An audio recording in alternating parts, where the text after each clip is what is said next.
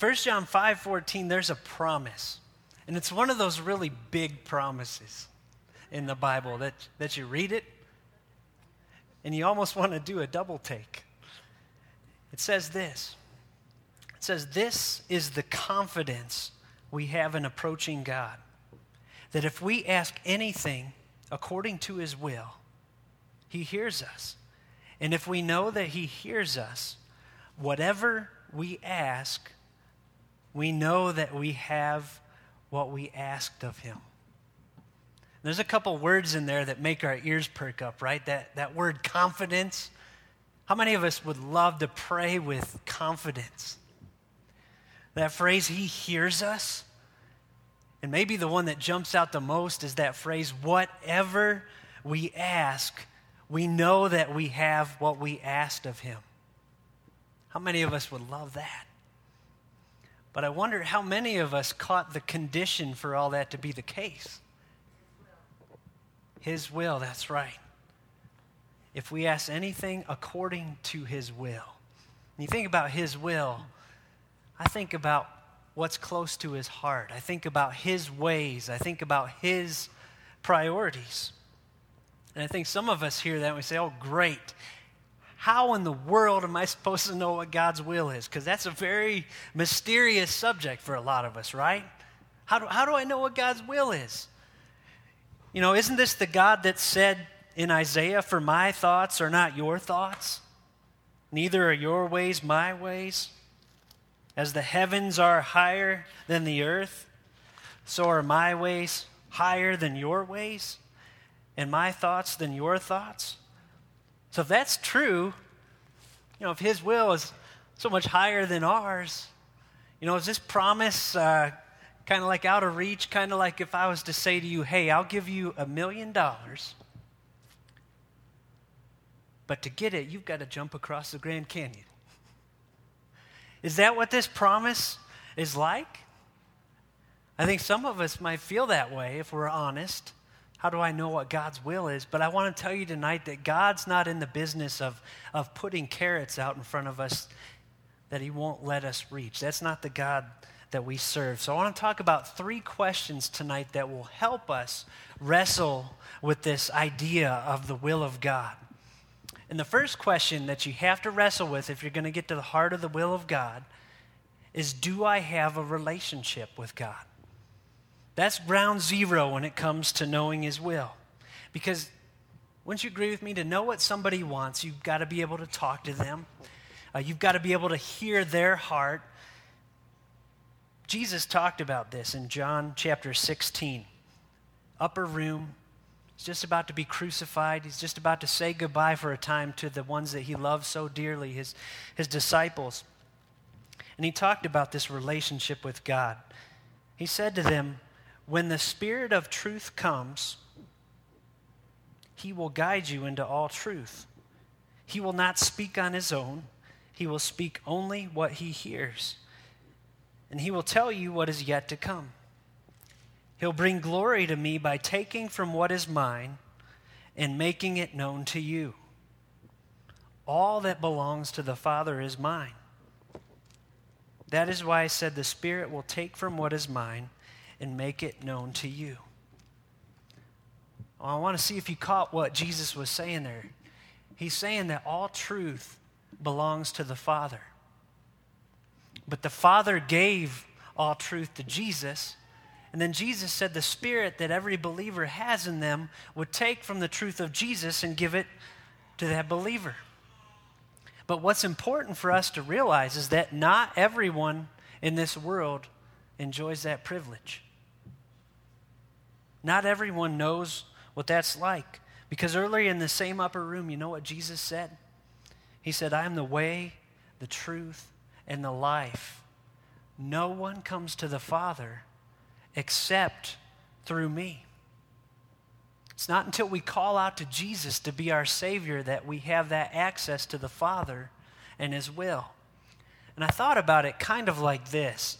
Uh, about six months ago, Wells Fargo started calling our house. We've had our mortgage for about nine years. And they called and left three or four messages that said, if you call us back because you've been a faithful customer and making your payments, we could make your interest rate significantly lower to the tune of saving $13,000 over the rest of the, the course of the mortgage. They called once, they called once about a month later, they called once again about two months later. And I thought about that. That offer to save $13,000 was just sitting there. But you know what? It wasn't until I finally picked up the phone and called Cindy. I had to call Cindy. She said, You call Cindy, and then you can get access to this lower interest rate. So I called Cindy, and we did. We got access to that lower interest rate. I thought, that's just how it is with this connection to the Father and His will. The offer is there. The question is, will you call out to Jesus? Because He's the connection you need. It's your trust in what He did on that cross when He died for your sins and rose again that's going to give you that connection. So, that's the first question Do I have a relationship with God? Here's the second one, and this is where it gets a little uncomfortable, especially for those of us who know God as our Father. The question is do I really want His will? Now I know most of us have heard the verse in Romans 12:1 that says his will is good and pleasing and perfect. And I'm sure if I were to ask how many of you want God's will in your life, uh, all these hands would go up because you don't want to be left out. Right? But I wonder, here, here's the question, how many of us want to hear his will just so we can compare it to what we want to do and see if it lines up or not. And if it doesn't line up, we know darn well we're going to take our way. This happened in the book of Jeremiah. I, I just read this in my quiet time last week. I'm going to summarize because it covered about three chapters. I'm just going to give you the nutshell version.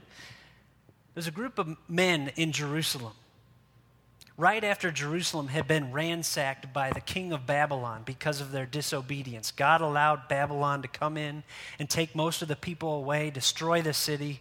And this group of men is there.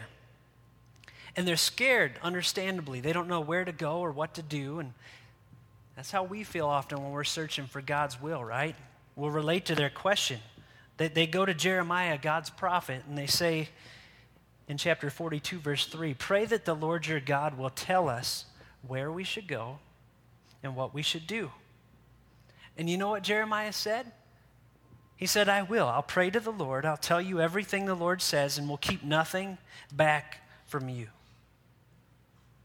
Their response, listen to this. This is a sweeping response. They say, hey, whether it's favorable or unfavorable, we will obey the Lord our God. It says in verse 7 10 days later, the word of the Lord came to Jeremiah. So he rounds up all those people that wanted the answer.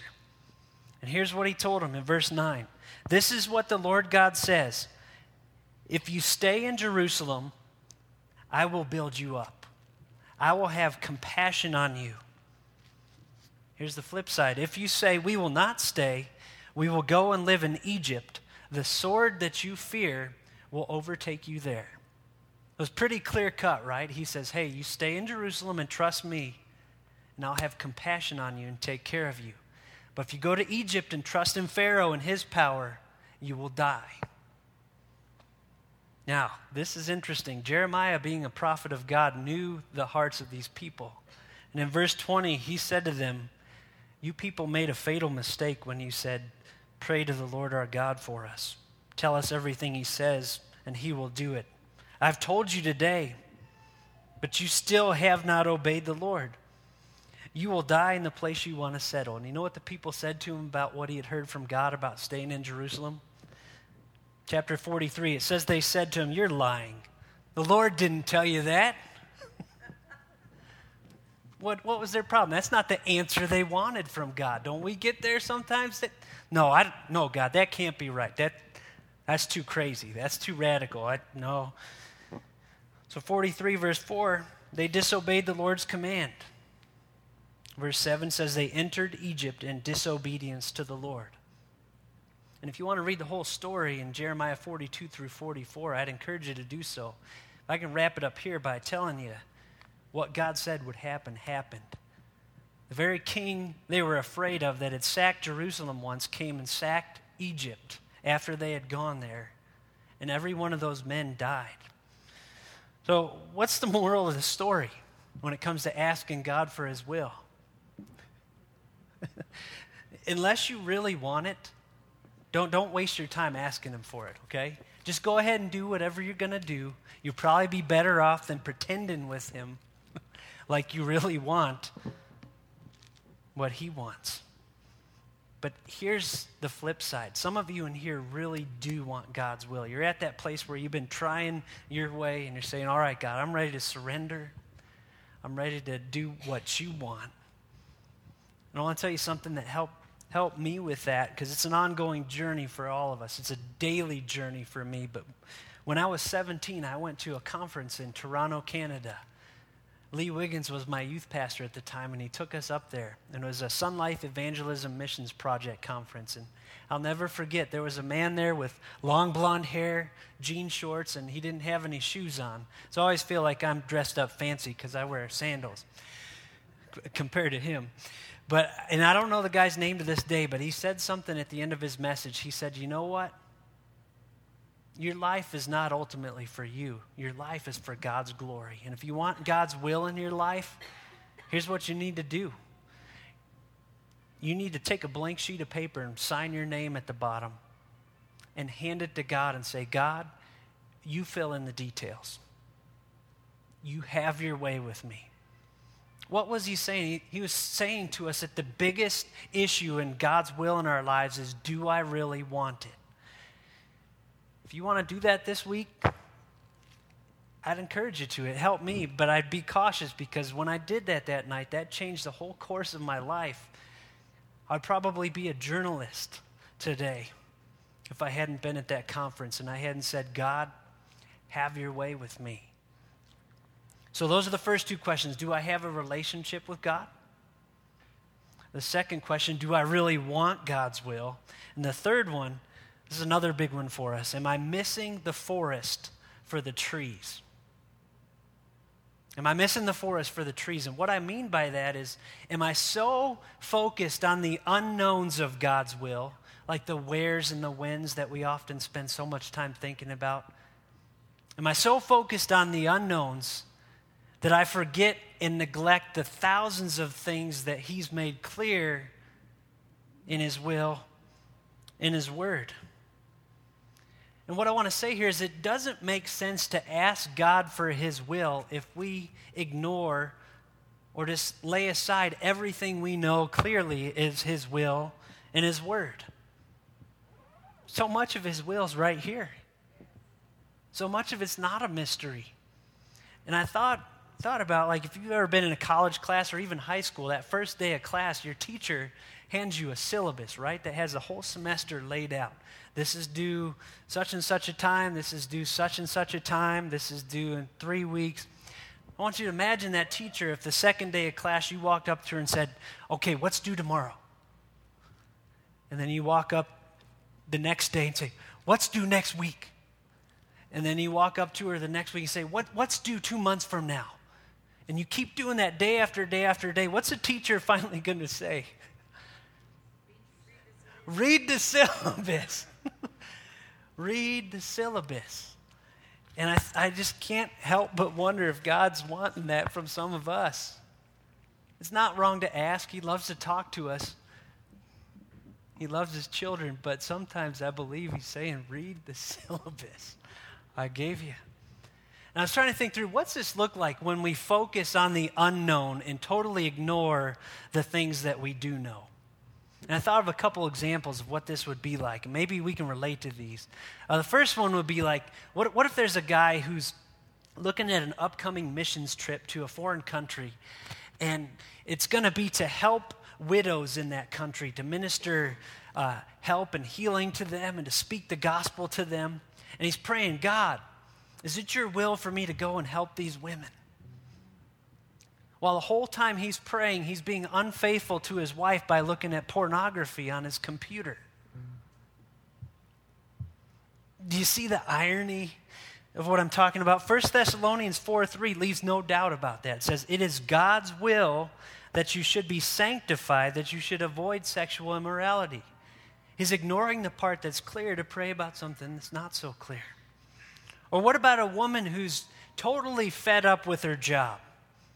And she's asking, God, is it your will that I seek employment in another place? Legitimate question. But imagine the whole time she's doing that, she spends every hour at her workday complaining to other employees and arguing with her boss. Philippians 2:14 makes it clear God's will is for us to do, quote, everything without complaining or arguing, so that you may become blameless and pure, children of God without fault in a crooked and depraved generation, in which you shine like stars in the universe as you hold out the word of life.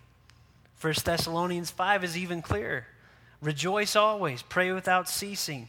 In everything give thanks, for this is God's will for you in Christ Jesus.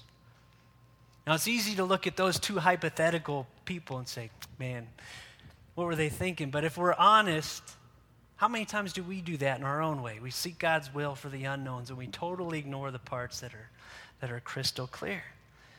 Here's the thing I believe as we read his book, as we open the syllabus, we're going to start to see that God cares about the wheres and the whens. Sometimes he makes them crystal clear in our lives, so you can't miss them. Other times he allows us to use the wisdom that he's given us and his word to make the decision. But I think he cares even more about the who's than he cares about the wheres and the whens. He cares more about us. He cares more about our character than some of those other details. You know how I know that? Listen to Romans 8:29. Those God foreknew, he also predestined. That's a will word, that's a God's will word. He also predestined to be conformed to the likeness of his son. One thing we can know beyond the shadow of a doubt as a believer is that Jesus wants us every day to look, think, and act more like his son, Jesus Christ. And I can tell you, if that's not happening, it doesn't matter where you go, doesn't matter when you go, you're going to be outside of his will. But if that is happening, here's the flip side that ought to encourage us. If that is happening, you can know what it is to live at the heart of God's will wherever and whenever you find yourself. Whether you're mopping a floor or climbing a mountain, that's whether you're preaching a sermon or working on the assembly line.